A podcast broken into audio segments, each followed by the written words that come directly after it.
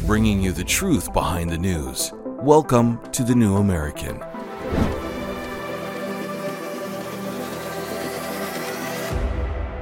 Welcome, everyone. Thank you for joining us. I'm your host, Paul Dragu. A New Zealand whistleblower was arrested for leaking government data on excess deaths that he blames on the COVID injection. We're going to look at his astounding findings. Also, the Catholic Pope is continuing his assault on conservative clergy. And the New American's Joe Wolverton will join us to discuss the patron saint of Republican government, a man who inspired our founding fathers. We have all that coming up. But first, a group of aspiring global overlords are meeting in Dubai for the COP28 climate conference this month. As usual, they have big plans for us little people, and none of those big plans will benefit you in the slightest. In fact, if precedent is any indication, their agenda will only make your life worse. And they've been getting away with their sociopathic scheme because they do it in the name of saving the planet. But the ones telling tales of the climate boogeyman are either ignorant or outright lying. There is no climate crisis. There is plenty of legitimate research and reporting showing this to be the case. The only crisis is that of a globalist agenda that aims to end individual liberty and national sovereignty. The New American Magazine has been attending these climate meetings off and on for the past three decades. We have been saying for at least just as long that the agreements that countries make at these events are not just pledges of good intent. They eventually, in some way or another, turn into policy. And unfortunately, especially when it comes to the suicidal West, we've been right. This year, we've sent a small team to Dubai to report on this important event. And joining me from the United Arab Emirates is the New American's executive senior editor, Steve Bonta. Welcome, Steve. Hey, Paul, how are you doing? Uh, we're good here on this side. I hear it's nice and muggy over there. Uh, so uh, not too bad. Yeah, it's it's winter time after all, so the daily highs are only in the low 80s with um, that's fairly awesome. significant humidity. Fairly pleasant. Yeah, it's it's similar to what you get in Miami, Florida, maybe this time of year, something like that. Yeah. So, Steve, U.S. outlets have been reporting that according to this climate action tracker, the world is going in the wrong direction. And it specifically mentions that the host country where you are, the UAE, has actually expanded its fossil fuels over the last year. So, are the climate Nazis frustrated that some nations aren't taking these pledges seriously, and especially with the host country? Yeah, well, I mean that, that that's probably the top story for this year's this year's edition of COP COP 28 is that the host country is in fact, um, you know, uh, nothing if not consumer oriented. I mean, I spent all day today did some driving around uh, Dubai. Uh, into the deep desert and through the city, and you know it's a, it's one of the world's most modern, most metropolitan, most international cities, covered with uh, expensive, gaudy skyscrapers and full of all sorts of uh, signs of conspicuous Gulf Arab consumption. You know, there's a man-made archipelago out in the Gulf, and all kinds of other things that aren't really found anywhere. Dubai is a pretty unique place, and uh, the COP28 venue, which is the where the X and X uh, World's Fair was held, is um, actually kind of out in the desert. They don't really want to have it anywhere near the downtown because Dubai is all about making money. Ah. It's a very, very commercial place. And so it's interesting. It's like close to an hour's drive from here, out at the very edge of the desert, near a second international airport, which, from what I could tell, doesn't really have that many flights coming in and out. The main airport is right here in the city, like everything else. Yeah. So the conference itself has been marginalized a little bit, and you know, in terms of its location, uh, and is that can, further indication? Would you say that they're not taking this as seriously as uh, these these climate cultists would like well, them to? well, it emerged that I mean, first first of all, they, they appointed the, the guy who's the head of their extraction industry. You know, the the the, the oil natural gas extraction industries uh, I guess a raging conflict of interest if what you if you what you want is someone who's going to be have you know adopt the eco-Nazi posture and all this stuff. Uh, here's a guy who wants to develop energy and in fact went on went on tape the other day you know saying saying something like you know this is nonsense this whole idea of you know it's completely impossible to end use of fossil fuels but that's precisely the goal yes. that has been articulated for this year's conference is not that we're going to scale back use of fossil fuels. Nay, not even rein the use of fossil fuels within some sort of, of, of preordained limits. We are going to completely eliminate fossil fuels. That is what the UN General Secretary said in his opening remarks and also the guy who's the, the, you know like the international head of the COP organization right now, a chap from Grenada, said the very same thing in the opening speech a few wow. days ago. So how are they? Are they chiding? No, no, no, they... no, no bones about it. That's what they're going to do. They want to end all fossil fuels. Full stop. Is there any indication say, of resistance? Gulf Arabs are horrified by that. Go ahead. Well, okay, that, that was what I was going to say. Is, is there any indication of, of nations' representatives pushing back on this with uh, common sense arguments like that's impossible to deindustrialize us or anything like that? Well, sure. I mean, I mean, you know, this part of the world, not just Saudi Arabia, but all these Gulf states, the UAE, Qatar, Bahrain, Kuwait, and to a lesser extent, you know, even Iran across the, on the other side of the strait, uh, Iraq. Uh, these countries, to the extent that they have wealth at all, it comes from oil and natural yeah. gas. Same is true of Russia, by the way, um, and a number of other places, Indonesia, um, what else? Uh, Brunei, uh, over in Asia. There's there, there's not a tinker's chance in a hot place that these people that these countries are going to say, oh, you know what? We're going to go back to living in the desert sand with nothing, or we're going to back to living in the tropical rainforest with nothing, because that's all they have at this point. I mean, I mean, you know, you, uh, here in Dubai, you see everywhere signs of of the incredible wealth of the Emiratis, who are, by the way, a small minority in their own country, but that's another story. But but they do, you know, you see all these these expensive cars tooling around, and uh, it's it you know, and all of that comes from from oil and from second, you know, financial investments related to to oil. Uh, and same same with Saudi Arabia. There's no way that they're going to go back to the lifestyle of you know 50 or 100 years ago. I mean, 50 years ago, this place was a intermittent creek in the middle of the desert with a few, you know, kind of shanty villages on either side. Yeah. And today it's one of the world's most modern cities. And much of that is due to oil. Right, right. Okay. So reliable fuels has done for their part of the world what it did for us, uh, you know, a long time ago. And speaking of the suicidal West, tell us about the loss and damage startup fund because it sounds like the West is the only uh, portion of the world that's foolish enough to get to get fooled by these this uh, climate scheme. Well, well, that's because the West has already and has has already been through this. We've already, you know, we've cut down our forests and regrown them. You know, once we did, we're horrified at that. You know, we, we've extracted a lot of our, you know, all of our natural resources, and and only now we've gotten religion, so to speak. But now we're we're enjoining the rest of. The, world. oh, you have to, you you you can't have an industrialization phase the way we did. You can't do those things. You need to simply be content with living simply, and and but you're never going to be like us uh, because we're not going to give you that chance because the planet is too fragile and too precious. Needless to say, those words ring very hollow in many of these countries. Now, the thing that that keeps this whole charade going are the loss and damage payments. The prospect that, well, at least if we, you know, if we shut down the extractive industries and and and halt the the you know development and and all this sort of thing, at least we're going to be paid to do that we're going to get money coming in.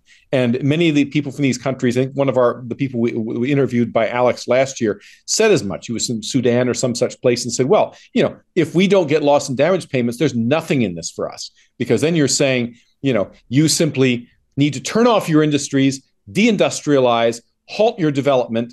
In other words, don't go where we've gone." And go back to living, in, in a sense, in you know, in, in the 17th century. But with loss and damage payments, you know, that, that will mitigate the blow. Won't mitigate it for us, but for them. Now, loss and damage payments, just to be clear, involve the largest transfer of wealth from the haves to the have-nots that has ever been seen in history, if it's if it's borne out. And the plan is that by 2025, the payments will start. The tribute will start flowing from us and also places like the UAE, places that have lots of money, and will go to the poorer countries in the world. And then we're so talking about hundreds of millions of dollars, right, Steve? That's no, no, no. We're talking about hundreds of billions, even trillions of dollars, Paul. We're talking you. about immense, immense sum of money, immense wow. sums of money. This is nothing less than a realization of the old socialist Marxist goal from each according to his ability to each according to his needs, the redistribution of wealth on a global scale. Thank you, Steve. Thank you for your reporting. We're going to have you back on. Keep up the good work. Well, folks, for more news and in depth analysis from the New American Magazine, the kind that you will not get anywhere else, make sure you have a subscription to our twice monthly print edition of the magazine. The New American Magazine has been telling the truth about the attacks on our nation from within and without since 1985. No other magazine has been as accurate and for as long as about where policy and culture were heading than the New American Magazine. You can get a subscription online at thenewamerican.com. Just hit the magazine tab and then subscribe on the drop down. If you prefer, call 1 800 727 8783. Coming up, a whistleblower from New Zealand leaked a mountain of data showing that the COVID shot has caused millions of deaths worldwide. Well, that's correct, Tom. I've been outside the courthouse all day trying to get a comment that I can chop up and take out of context in order to fit you know, our narrative. TheNewAmerican.com. Subscribe now to the most fiercely independent, unapologetically American news magazine out there. Get it delivered online and to your home for 25% off the first year. No more, do more.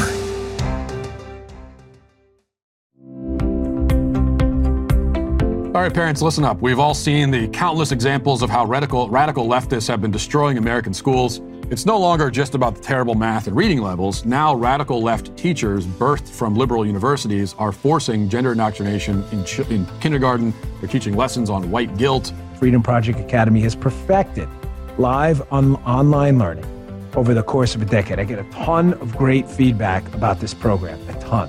They're built on Judeo Christian values, a classical curriculum. What does that mean? It means they're taught, your children are taught, taught the way that the founding generations of the country. My own son Noah did Freedom Project Academy for uh, several years uh, when he was younger. The more we tell our friends about these things, the more people will get on board. And I, and I believe that we can be the catalyst to some real change. We must save the West. Our way of life and our culture is under attack. And because of patriots like you and your project, I have optimism for the future. Welcome back, folks. A whistleblower from the New Zealand Ministry of Health recently leaked a pile of data showing that COVID injections, including those administered in New Zealand, have killed millions of people around the world. The whistleblower is former Oracle database administrator Barry Young, and he was arrested earlier this week. The data suggests an estimated average of one death per 1,000 doses of the COVID injection. For comparison, in the 70s, the swine flu vaccine was pulled after it was discovered that one in 100,000 Americans got Guillain Barre syndrome as a result. Now, the whistleblower says the data was verified for authenticity and was analyzed using a time series cohort method, considered the gold standard for data evaluation.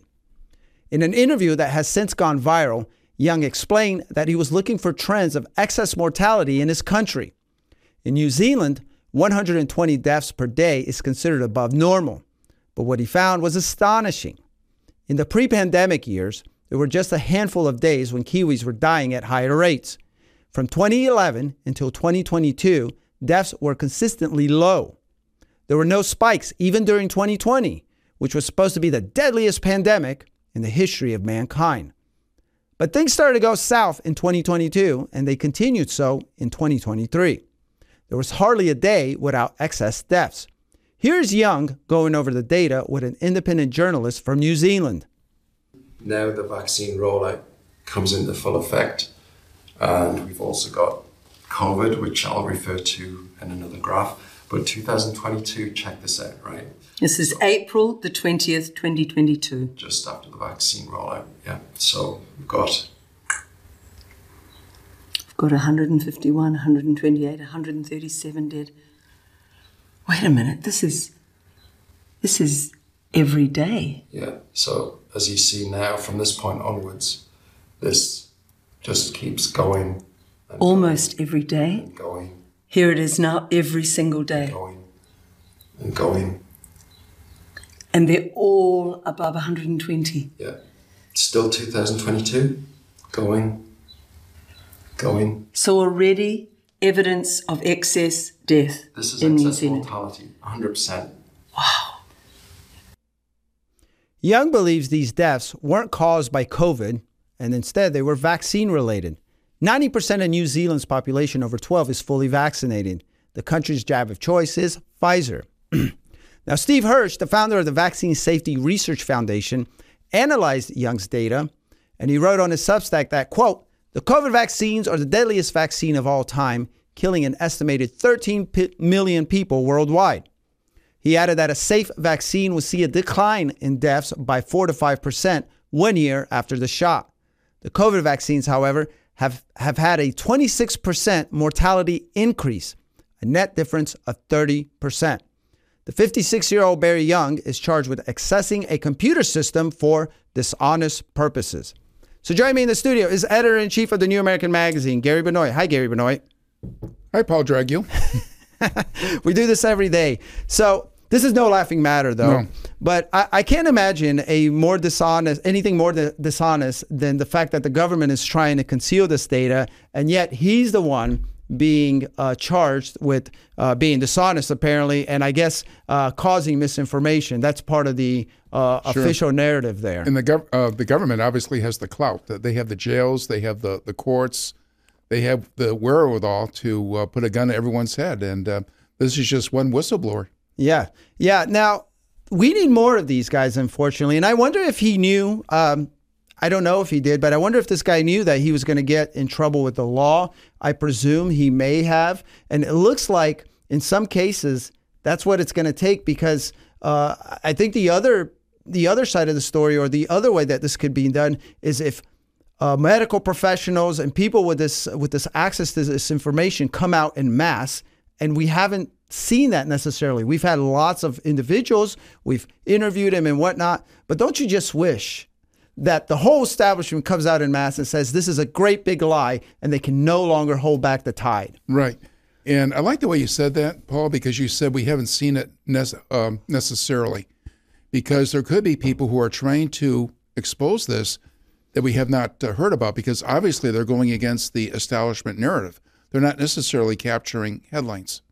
No, right, and that's that's and, and you're right. Maybe they are. This is happening, but they're not in the headlines. Now, this video has garnered half a million uh, Right. views. It's considered viral, but I would argue it's like, man, that's really nothing Sure. compared Can, can you imagine a, a world though without the, the internet uh, and uh, without social media, is as controlled as it is? But let's say none of that existed. Uh, let's say we had to rely totally on uh, pillars of the establishment in the media, such as the New York Times. Uh, would we ever have heard of this guy? Uh, no, and we probably wouldn't have heard of lots of other folks who are considered whistleblowers, who are uh, in the vanguard of this um, this attempt to expose this lie, which some consider the you know the greatest medical, as Dr. Malone called the greatest medical experiment in the history of mankind. So you know that that brings Sure. up. A, Well, Dr. Malone said that very, uh, very early on because uh, this did not go through the proper procedures. It was not properly uh, tested. It was an experimental drug, uh, and yet it was presented as uh, being uh, uh, safe and uh, effective and all that uh, without the data to uh, support that. But uh, obviously, a lot of jabs, a lot of shots have been given since that time, and now the verdict's out. And based on the, the data, uh, according to uh, this report that you gave, Paul, we're talking about 13 million people killed by these jabs. Uh, It goes beyond an experiment. They, they, I mean, uh, in fact, you got to wonder: uh, well, did these people know in the beginning?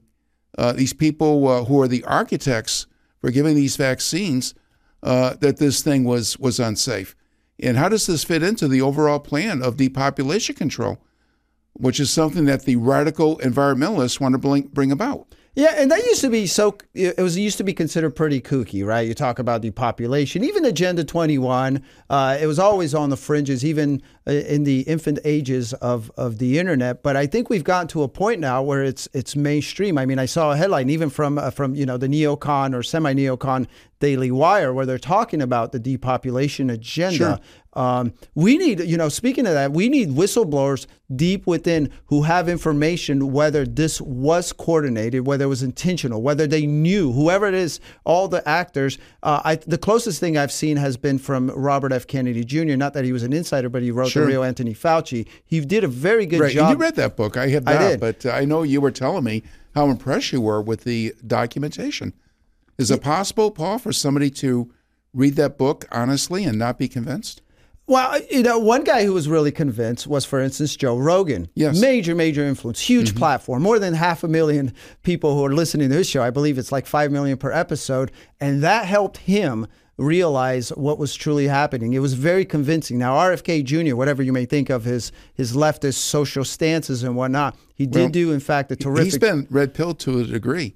Yes. And isn't it incredible? Uh, and I don't know if Robert F. Kennedy Jr. even realizes this, but he that he recommended a book to a U.S. senator, uh, Senator Ron Johnson, of Wisconsin uh, that was published by uh, uh, The John Birch Society's Birch Western Society. Islands, uh, book Western. Islands. Uh, that's right. And of course, I'm referring to the the creature from Jekyll, Jekyll Island by G. Edward Griffin. Yeah, yeah, yeah. And uh, I'm glad that we we published that. That's another. Uh, and we meet people all the time, especially when we go to conferences and things like that, and especially when we go to Ed's conferences, Red Pill, and they're like, "Man, this book changed." Uh, changed my life. You know, it changed how I view the world. It, it did red pill him. It's not always. Uh, it's not a good experience necessarily. It doesn't make you feel all fluffy. Well, it's better to have your uh, eyes open than um, be a, a roboton. Yeah, yeah, that's that's for sure.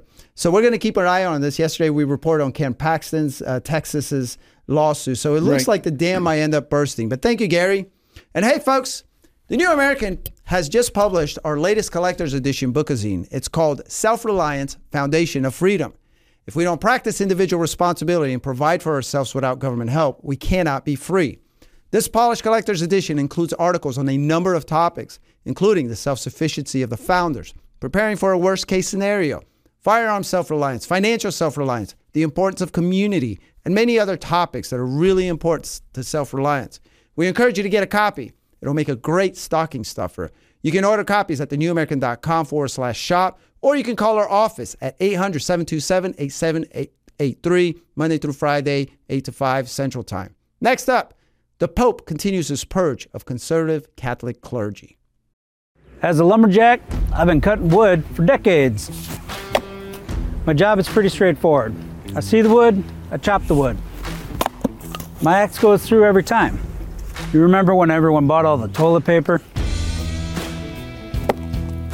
And they wanted me to wear these things? And someone invested a lot of money into this stuff. They say I'm part of a global plan.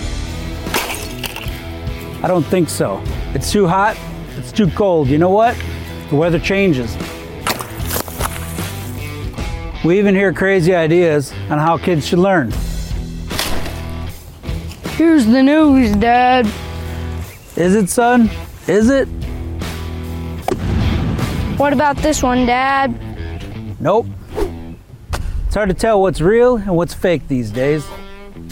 There's just too much baloney out there. At the New American, they cut through the baloney and give me the truth. Visit thenewamerican.com and subscribe to get 50% off the cover price. And if you want an even better deal, use the promo code 10OFF SUB. Again, that's 10 off sub for more than 50% off.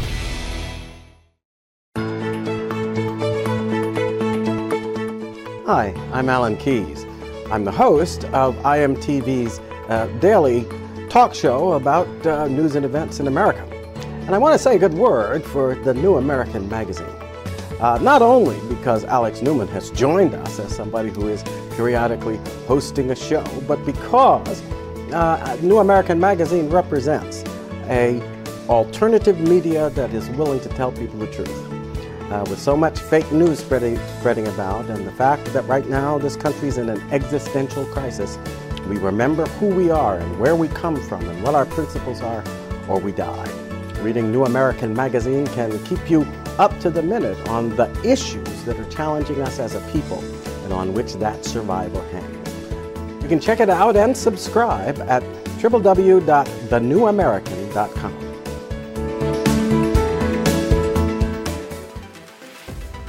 Pope Francis is planning to impose sanctions on a high ranking Vatican prelate.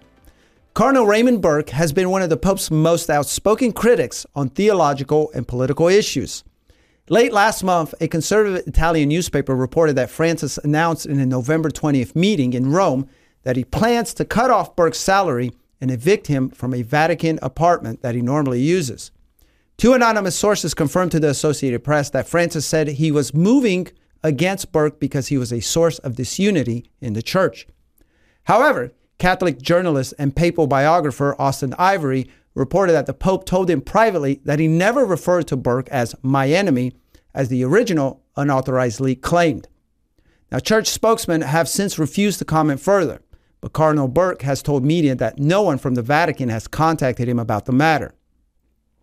Should that change, it will not be the first time Burke has been a target. In 2014, Pope Francis removed him as the Vatican's High Court Justice, a position he was appointed to in 2010 by the previous Pope.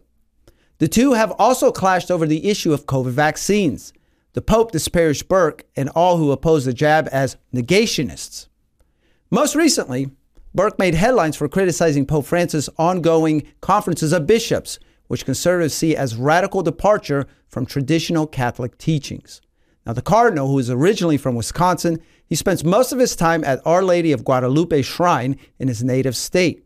He said that President Joe Biden shouldn't receive the sacrament of Holy Communion because of his, because of his pro abortion stance. If his Vatican privileges are removed, Burke will be the second conservative American prelate targeted by the Pope in recent weeks. The Pope forcibly removed Bishop Joseph Strickland as head of his diocese in Tyler, Texas. Strickland also criticized COVID vaccines, and he was a proponent of the traditional Latin Mass, which Pope Francis has recently worked to suppress. Okay, Gary, so what is the real Catholic Church? Because it sounds like there's a there's a bit of friction there. There may be some division. Uh, do you have any insight as to what does the Pope truly reflect Catholics as a whole, or is it more complicated than that? well, it's interesting the way you phrase it because you said, uh, "Does he truly uh, reflect Catholics as a whole?" But there are a lot of people who are cafeteria uh, cafeteria Catholics. Uh, mm-hmm. In other words, they might uh, accept one part of the doctrine but not accept another part. So, mm-hmm. I, I, think a better way of phrasing that would be: uh, uh, Does the Pope uh, does what he says reflect the the words of God, and does it reflect Catholic teaching? And of course, the answer there is absolutely not. and in fact, it has gotten to the point where you could ask the question is the Pope Catholic? And uh, I would say he's not, uh, even though I would say he's the Pope. and you could say, is the Pope a Marxist or a communist? And uh, I think you can make a good case that he is. Yeah. Uh, and of course, uh, you cannot be uh, a Marxist or a communist and a, a, a Catholic. No? Yeah, there's that brings a because there's a lot. It seems like not just in Catholicism, even in in, in very liberal evangelical circles, maybe and even in LDS uh, circles, there are those who, who insist crazy things like maybe that Jesus was a socialist and things like that. Now, I know that, the, for instance, the World Council of Churches, which was Soviet run, they used to put up these fronts, these church fronts, and they would take control of the churches and, and they would supposedly, they forced them to uh, tout an ideology that was more Soviet and more communist than it was actually more aligned with the church. Is there any suspicion that there's been some infiltration or some. Oh, a- absolutely. And uh, I remember a priest from uh, uh, decades ago. Uh, he's he's long, um, uh, long long since passed away, but his name was Father Francis Fenton. And uh, back in the 1960s, I believe, and into the 70s, he was on the Speakers Bureau for the John Birch Society. But I remember he was fond of saying that Catholics, excuse me, that priests do not become communists. Communists, communists become, become, priests. priests. So uh, uh, obviously, uh, the conspiracy, the, the communist conspiracy, and, and the people uh, uh, who are not themselves communists, but they, they work with communists to bring about worldwide control, uh, would recognize that in order to make themselves gods on earth, they got to get rid of belief in God. they they got to take God off the pedestal and put themselves to put man on top of the pedestal. And one way of doing that, of course, is to uh, uh, attack the church from outside the church. But another way of doing it is to attack the church from inside the church. And mm-hmm. uh, certainly the Catholic Church has been uh, been targeted. Yeah. And, and, of course, when you say that, Paul, a lot, a lot, of people may think, well, gee, isn't that anti Catholic? And of course not. Uh, I would say, uh, would it be anti American to point out that uh, we have uh, political leaders in America who are not working to put uh, America, America first. first. They're working to uh, destroy America from inside the U.S. government. That same principle applies to uh, the church, and of course, not just the Catholic Church, but other churches as well. Now, what is the significance of this? Because we've reported at length, I would say, on happenings in the Catholic Church, and maybe some of our listeners and viewers, they're like, "Man, that sure there sure seems to be a lot of reporting on that." But there's a reason that we're reporting on this, right? So, what is the significance of what is happening in the Catholic Church? How does that matter to the rest of the world, and obviously to America? Well, uh, first of all, you have over one billion Catholics throughout the world. Yeah. Uh, so those Catholics, obviously, uh, uh, many of them at least, could be led astray. Yeah. Uh, with a false doctrine uh, that is presented as being Catholic doctrine, even though it's anti-Catholic. Uh, so that is a huge consideration. then, of course, you have the the Pope, who is the the head of the church, and he is looked upon as a moral leader by billions of people, Mm-hmm. not just Catholics, but other people as well. But at the same time, you have this conspiracy that is operating within the church. Uh, when it comes to the political side of things, when it comes to the U.S. government, we refer to that as the deep state, right? Right. Uh, when it comes to the, the Catholic Church, that has been referred to as the deep church.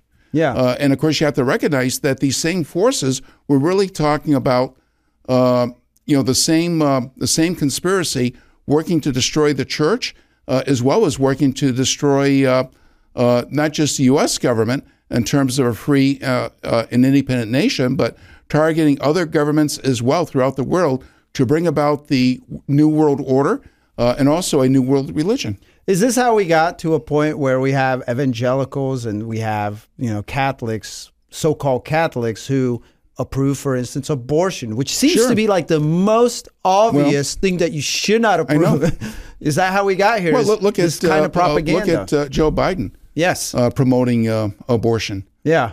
Um, and yet, yet he can go into a Catholic church uh, and he get uh, he can receive Holy Communion. Yeah. Uh, of course, there are some priests who would not do that. Now, where I, I go to church, if Joe Biden were to come there, he would not receive Holy Communion. Oh wow.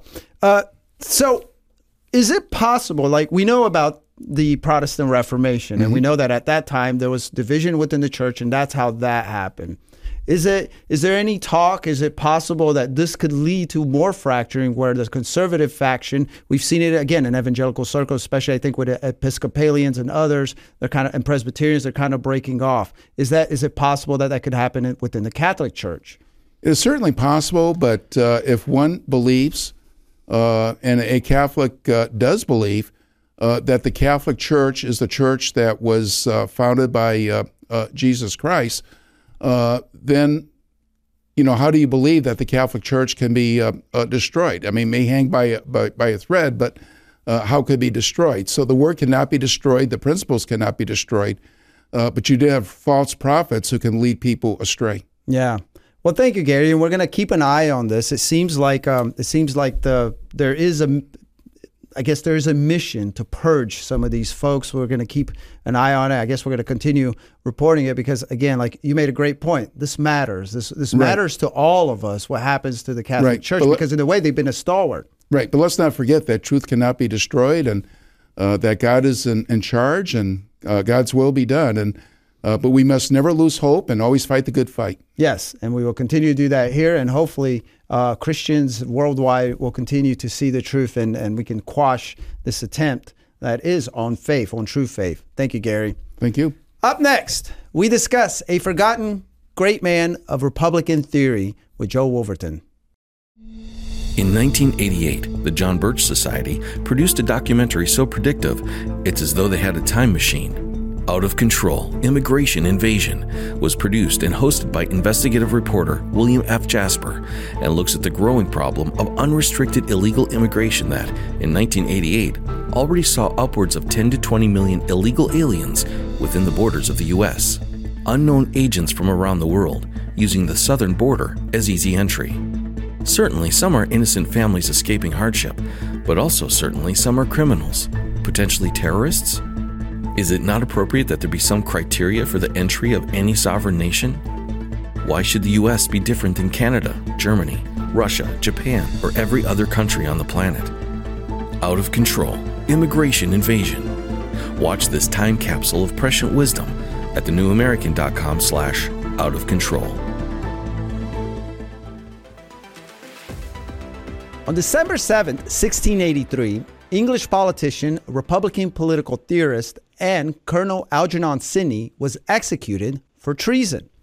His most famous work, Discourses Concerning Government, was used against him at his trial to show that he was trying to overthrow the government of Charles II.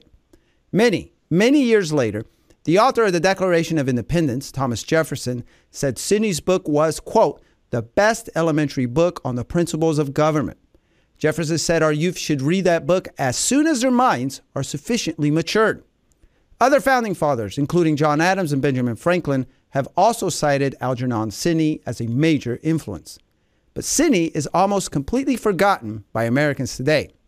Our next guest has been on a mission to change that.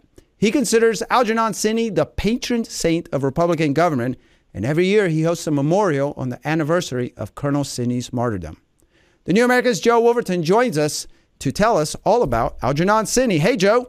Hey, Paul. How are you doing? I'm good. So, what what what are the highlights here, the cliff notes of what our listening audience should know about this patron saint of republicanism? And that's a that's a phrase that I grabbed from you, I think, yesterday during a, a phone call there. Right. Well, I, you know, he was that to our founding fathers. The Cliff Note version is that Jefferson cited Algernon Sidney's book, Discourses Concerning Government, as one of the principal inspirations for the Declaration of Independence. He, Jefferson, said that uh, it was the best book on government ever written in any language, and that our young people should have it put in their hands as soon as they can read. Uh, he and Madison, when they drew up the uh, requirements for the University of Virginia required that every young man matriculating there had read discourses concerning government. That our our founding fathers, for at least 70 years after the uh, Declaration of Independence, or 80 years, held right up to the war, right up to the Civil War, held memorials in Boston and Philadelphia and New York, held memorials on the anniversary of the martyrdom of Colonel Sidney.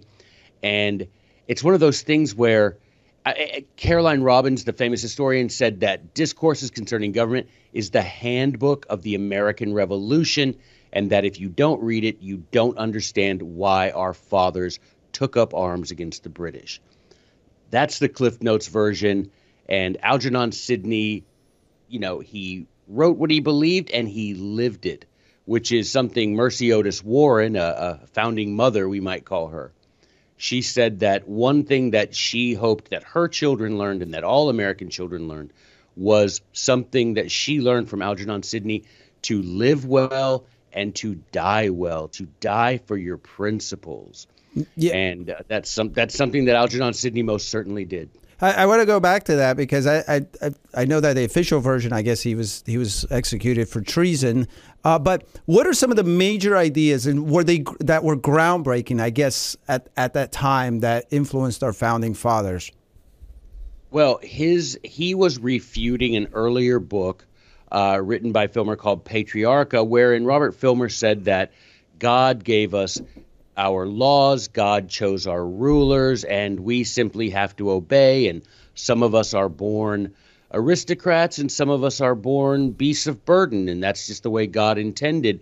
And Algernon Sidney said, rubbish, that God gave unto man the choice of what sort of government he would he would uh, install, that God gave to man the right to choose his rulers, that mankind entered into a contract creating government, and that there were uh, responsibilities on both sides.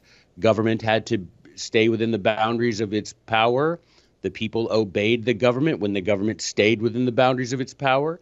And then Algernon Sidney, perhaps the thing that got him in the most trouble was he wrote that if government exceeds the boundaries of its power, the people are within their natural right to alter or abolish that government.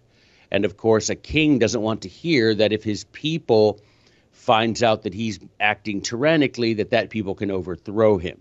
And so that was something that was, uh, I guess you'd call it revolutionary in discourses concerning government, but the idea that the people were the ultimate sovereigns, and if the government, which they freely chose, exceeded the boundaries of its power, that the people could change or overthrow the government, and that the people were given this power as a natural gift from God. Well, these were seem were were these in fact revolutionary ideas at the time because they seemed like they would be.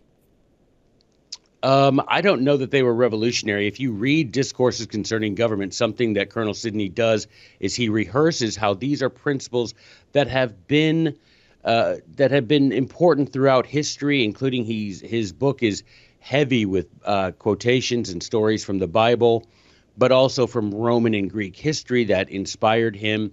And so while I think it was revolutionary that he would write them so clearly and so with such a definite purpose, I think the principles themselves are timeless. I would even go so far as to say eternal.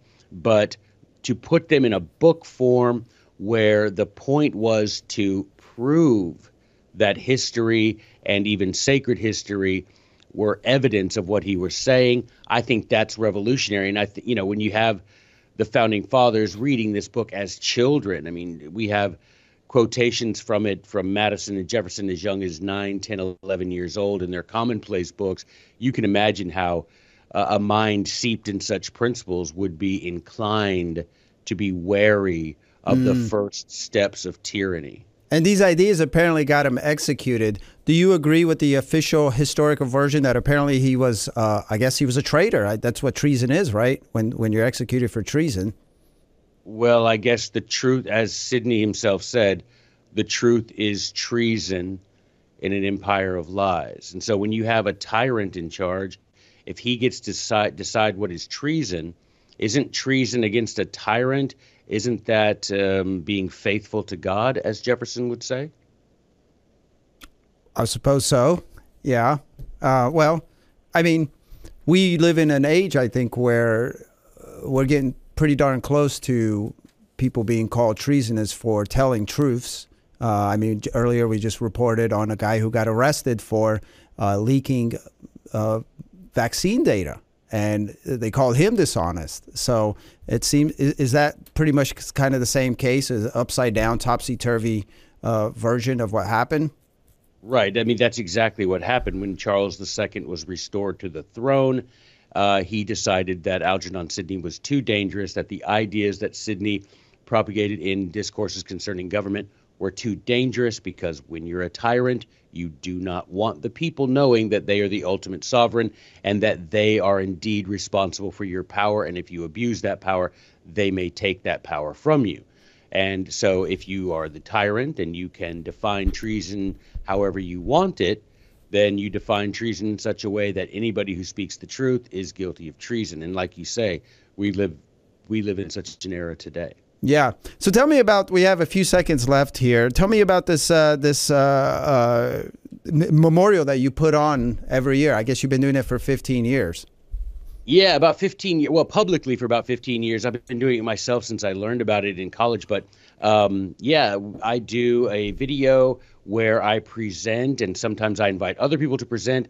Uh, just their feelings about Colonel Sidney. Some share some of his uh, some of his works, their feeling on his works just exposing more and more Americans, trying to, to exposing him to uh, Colonel Sidney and the the invaluable contribution, but now the forgotten contribution that he made to our own liberty, our own constitution, our own form of government. And so on Thursday, this Thursday, December 7th, which is the anniversary of his martyrdom, I'll be uh, recording a video and I'll have live from Algernon Sidney's home in Kent, England, where his family still lives. I'll have members of his family there uh, taking us and speaking to us about Algernon and about the home and the uh, place where he lived. And uh, that'll be a special treat. And it's rare. You won't see it anywhere else. I am grateful to the Sidney family for their grace and their uh, their offer of time. And so it'll you can find it on my YouTube channel. It'll be uh, tomorrow afternoon. I'll post it. That's Teacher of Liberty on YouTube.